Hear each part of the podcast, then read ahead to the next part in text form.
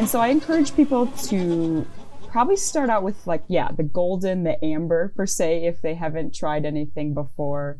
And here's speaking from experience something that i learned. We may dump a whole bunch of this stuff on our plate the imitation stuff but uh, if you're using the real stuff a little bit goes a long way. Speaking from experience don't make my mistake. You can't survive without it it plays a part in almost everything we bring into our homes it's agriculture. I'm Amy Flugsoft. In my 15 year career as a broadcast journalist, I've traveled the country, won awards, and have told the stories of everyone from presidential candidates to the neighbor next door. Now, I'm getting back to my farm girl roots to connect you back to where your food, fuel, fabric, and all of those items in between originated the farm. Inside the Bullseye is a one of a kind conversation that's designed especially for you, the consumer. Broadcasting from my home studio in Madison, Wisconsin, I'm Amy Flugsoft. Trust me, this isn't your grandfather's way of farming.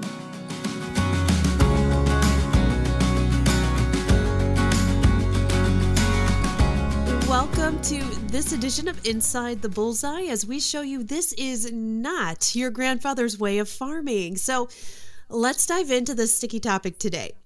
You probably have a bottle of it in your pantry or fridge right now, but not all syrups you drizzle on your pancakes, French toast, and waffles are created equal. Today, we're exploring pure maple syrup. Did you know it takes 40 gallons of maple sap to create just one gallon of maple syrup? So, hopefully the next time you're drizzling that on your favorite breakfast creation or whatever food item you put it on, you have a little more appreciation for the work that goes into it. In our conversation today, we're going to learn how it's produced, how you can tap a tree in your own backyard, and some of the other maple products out there other than syrup. So, joining the conversation again today is Abigail Martin. You may remember our chat with her from episode 26 why Are Dairy Calves Taken Away from Their Mothers?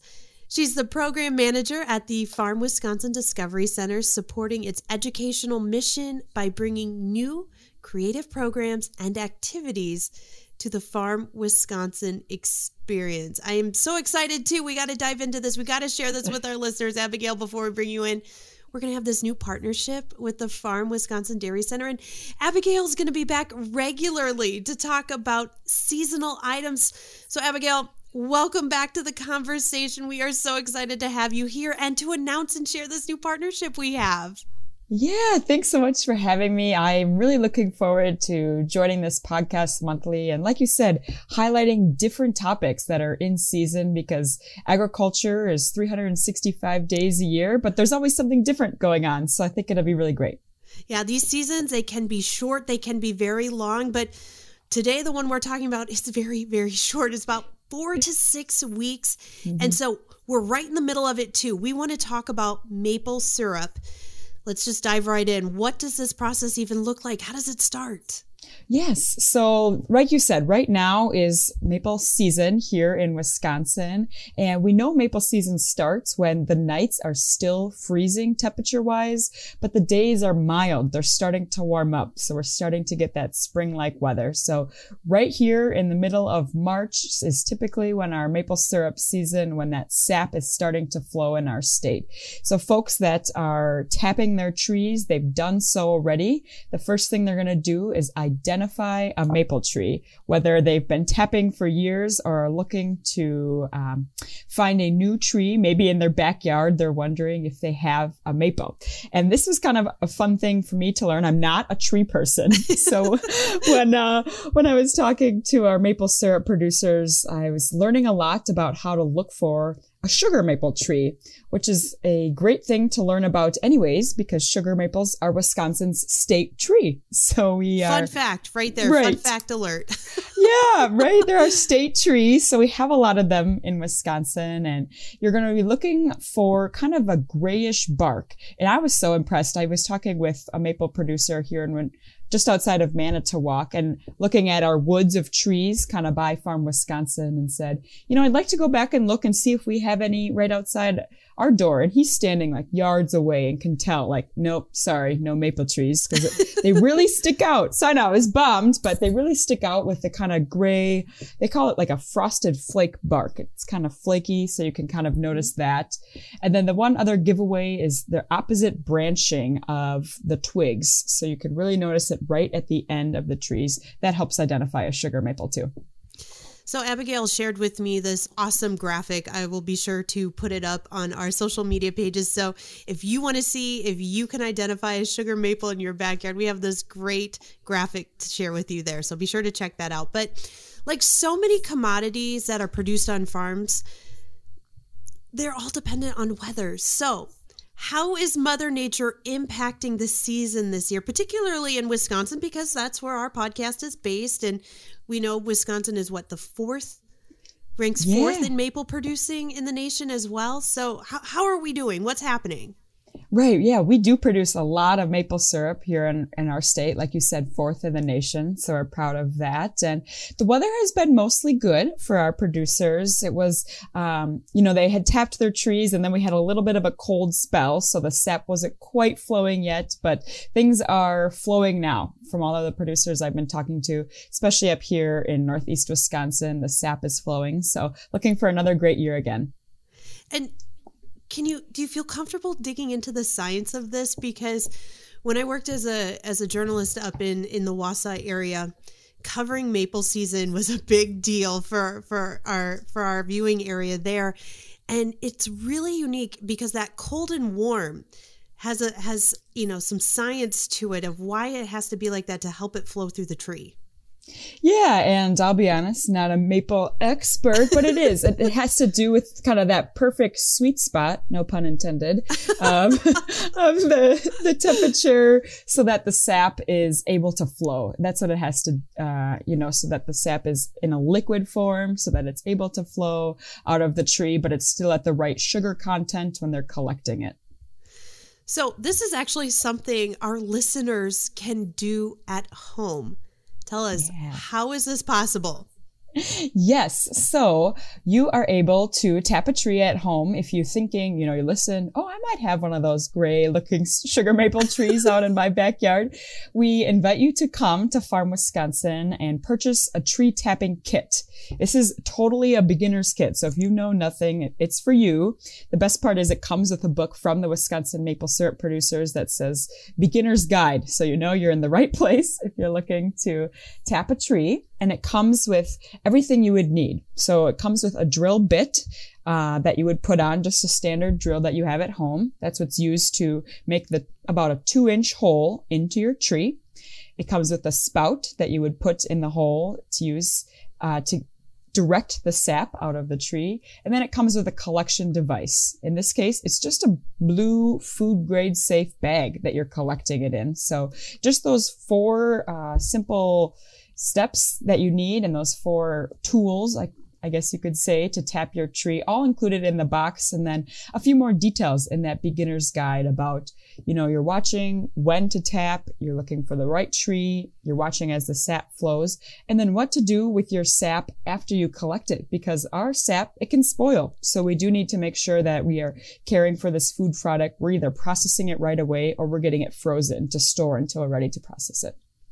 And for our listeners at home, this kit is very similar to what producers actually do who are making, you know, the maple syrup we buy at at our farmers markets or at our local grocer or wherever it may be.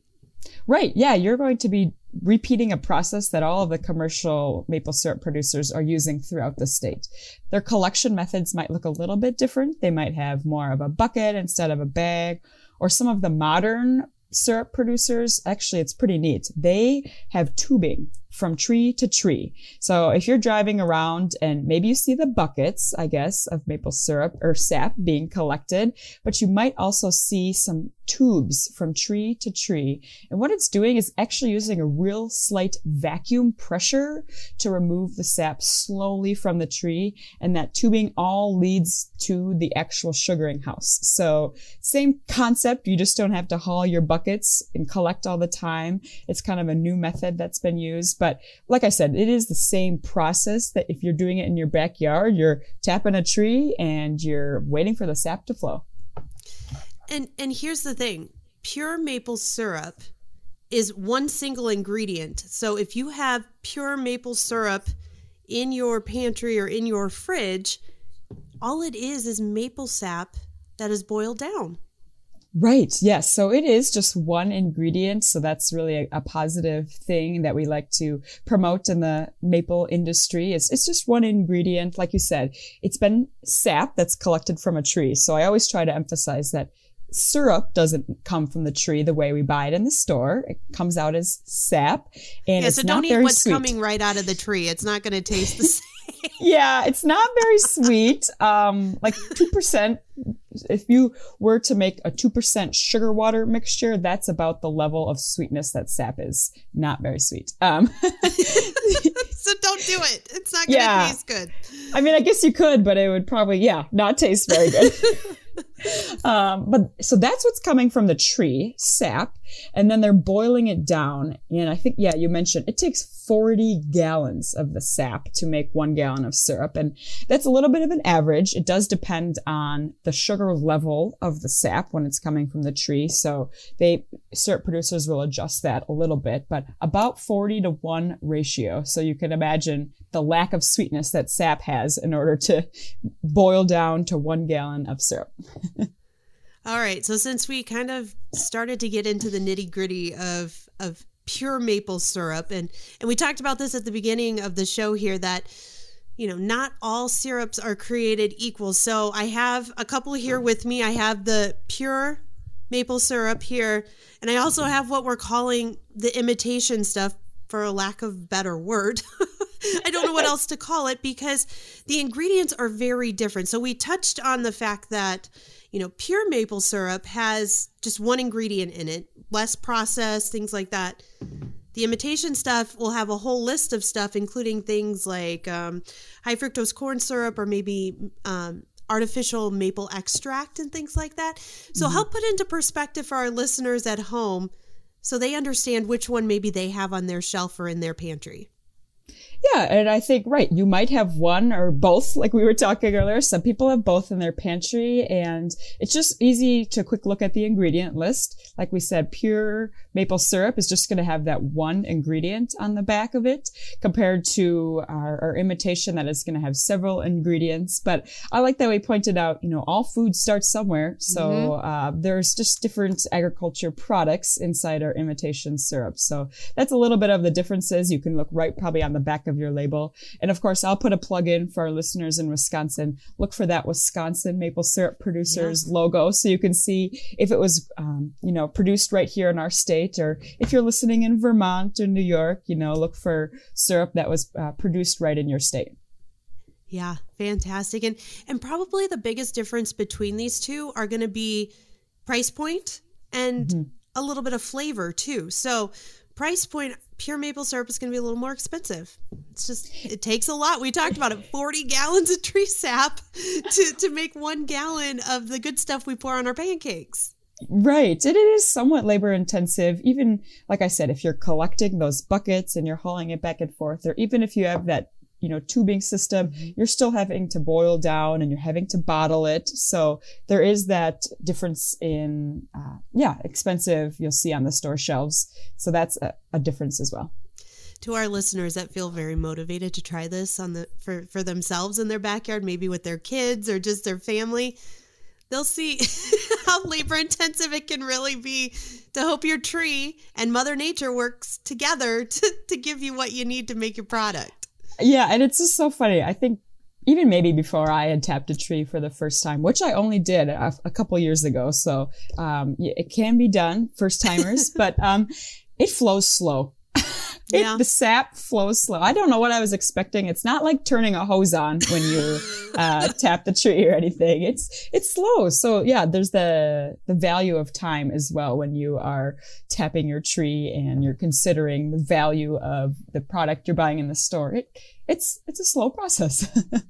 As are so many things in the agricultural process, and there's you know it, it takes a long time to create all of those items that we love so much. So, again, just shedding a little bit of light and pulling the curtain back a little bit so maybe we all can have a little bit more appreciation for those farmers and producers out there.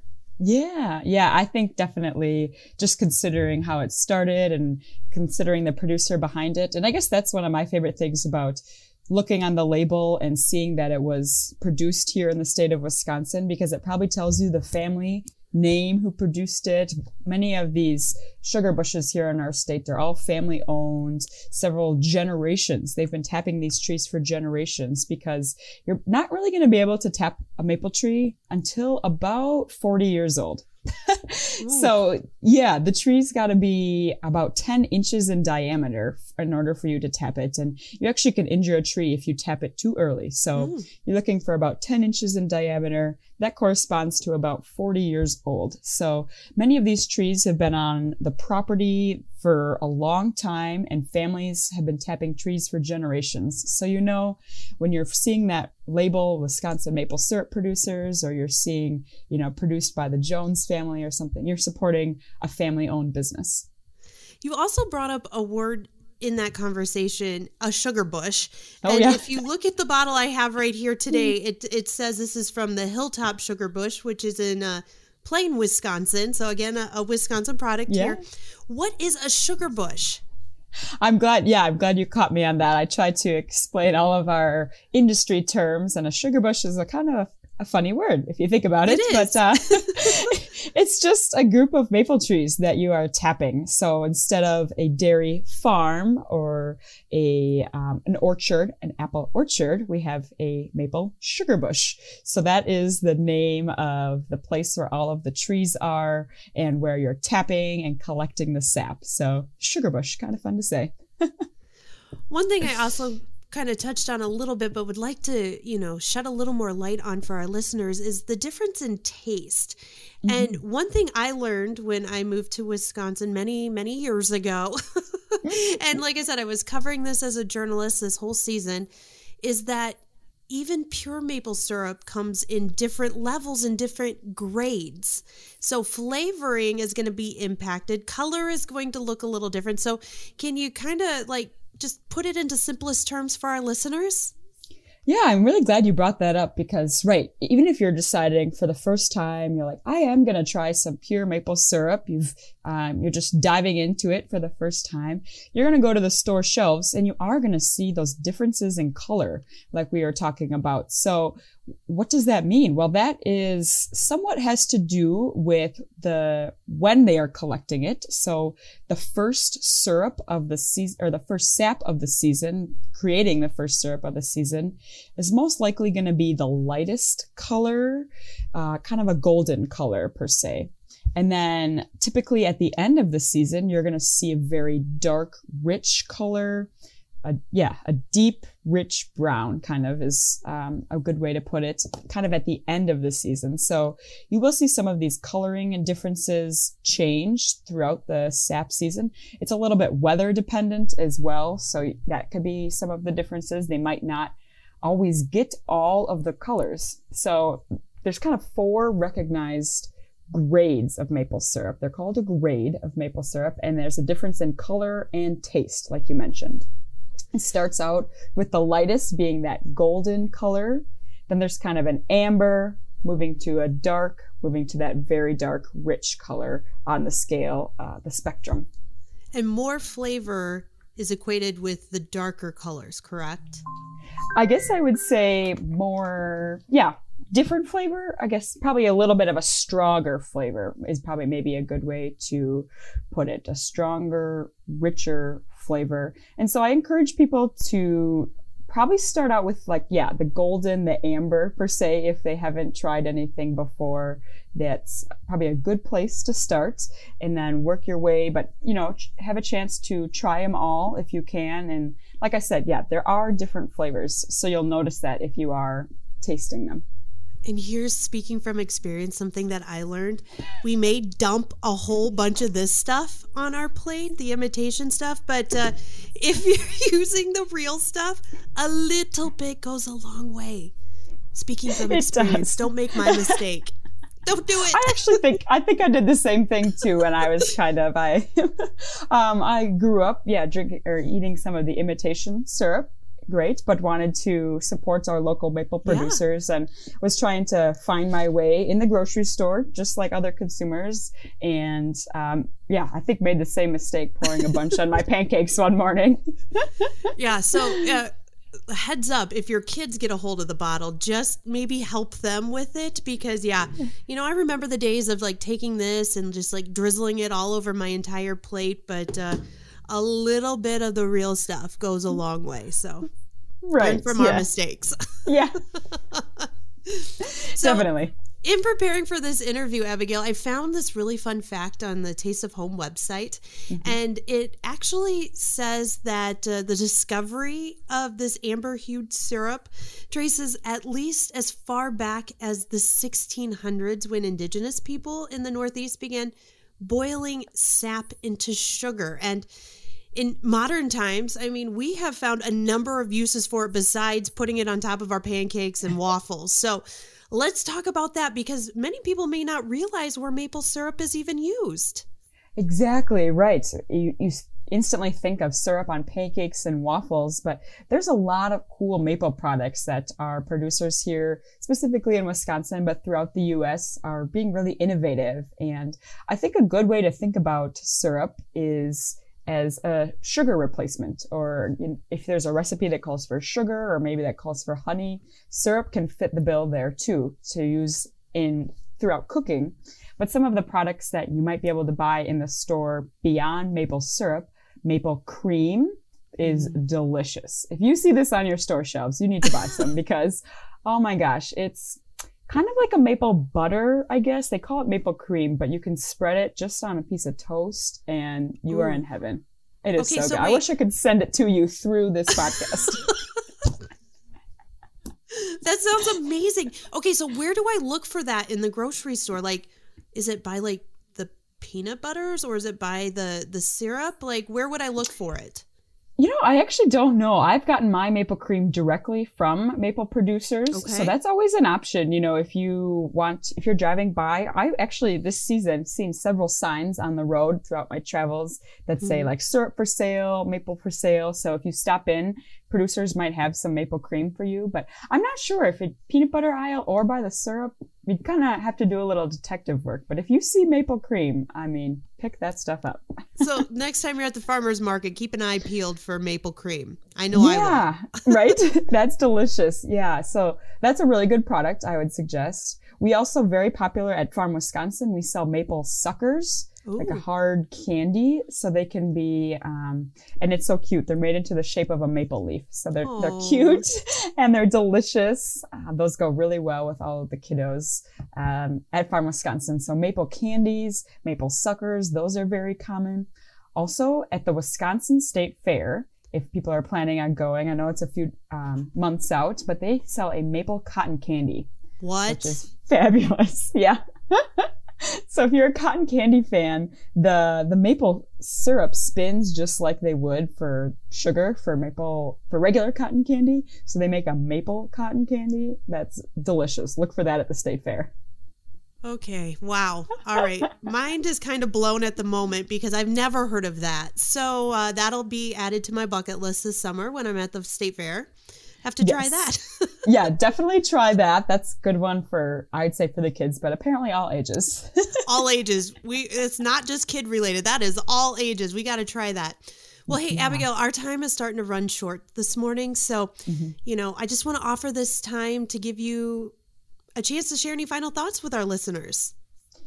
I, I love talking about the maple industry in Wisconsin because I say this about a lot of agriculture industries, but every maple syrup producer I meet, they're just the nicest people. They're, yeah, they're really down to earth. They love being outside and tapping those trees and sharing it with other people. They love to, you know, offer you a chance to try it. So like I said, if you're driving down the road and you see a sign, I would encourage you to stop in and chat with the maple producer. They're often willing to let you try their product if you're new to the pure maple syrup game, if you haven't tried it before. So stop in and say hello and try some of their products. And right now is the perfect time to do it because you might get a chance to see the sap flowing and you might get a chance to check out their operation and how they're collecting and boiling and producing this maple syrup. Yeah, I love that you mentioned, you know, the family operation and, and the generations that have been, you know, building to keep this alive for all of us to enjoy. So so what a great picture. So you're listening to Abigail Martin, the program manager at the Farm Wisconsin Discovery Center near Manitowoc, Wisconsin. Abigail, from all of us here at Inside the Bullseye, thank you for what you're doing to bring the farm just a little closer to our consumers that enjoy these products every single day. And I'm so excited we have this new partnership together to help share the story of agriculture and those great farmers and producers that are behind it. Yeah, thanks so much for having me on. If you would like to get your own tree tapping starter kit or would like to plan your family experience at the Farm Wisconsin Discovery Center, we have all those links for you listed in the show notes for your convenience. It's just a click away, so plan that trip now. And as mentioned earlier in the episode, Abigail will be joining us regularly to talk about what's in season. So, a few topics to watch for that are coming up what farmers are doing to be sustainable as this all ties into Earth Day in April that's coming mm-hmm. up. The beef industry as May is National Beef Beef Month, and we'll also dive into the dairy industry as June is National Dairy Month. So, if you want to stay up to date on when those conversations are coming, be sure to follow along on social media. We'll, we'll let you know when they're coming up. And don't forget to catch our conversation we had with Abigail in episode 26 why dairy calves are taken away from their mothers. So, if you have questions about any of these topics or mm-hmm. any other agricultural related questions, just ask. There are three simple ways to do it. You can, one, email us at insidethebullseye at genusplc.com. You can send us a DM on social media, or you can actually leave us a one minute voice message by visiting us at abs.link forward slash podcast forward slash. And as always, we're on both Facebook and Instagram. Just search for Inside the Bullseye. And if you like what you heard today, maybe you learned something new, be sure to share this episode with a friend.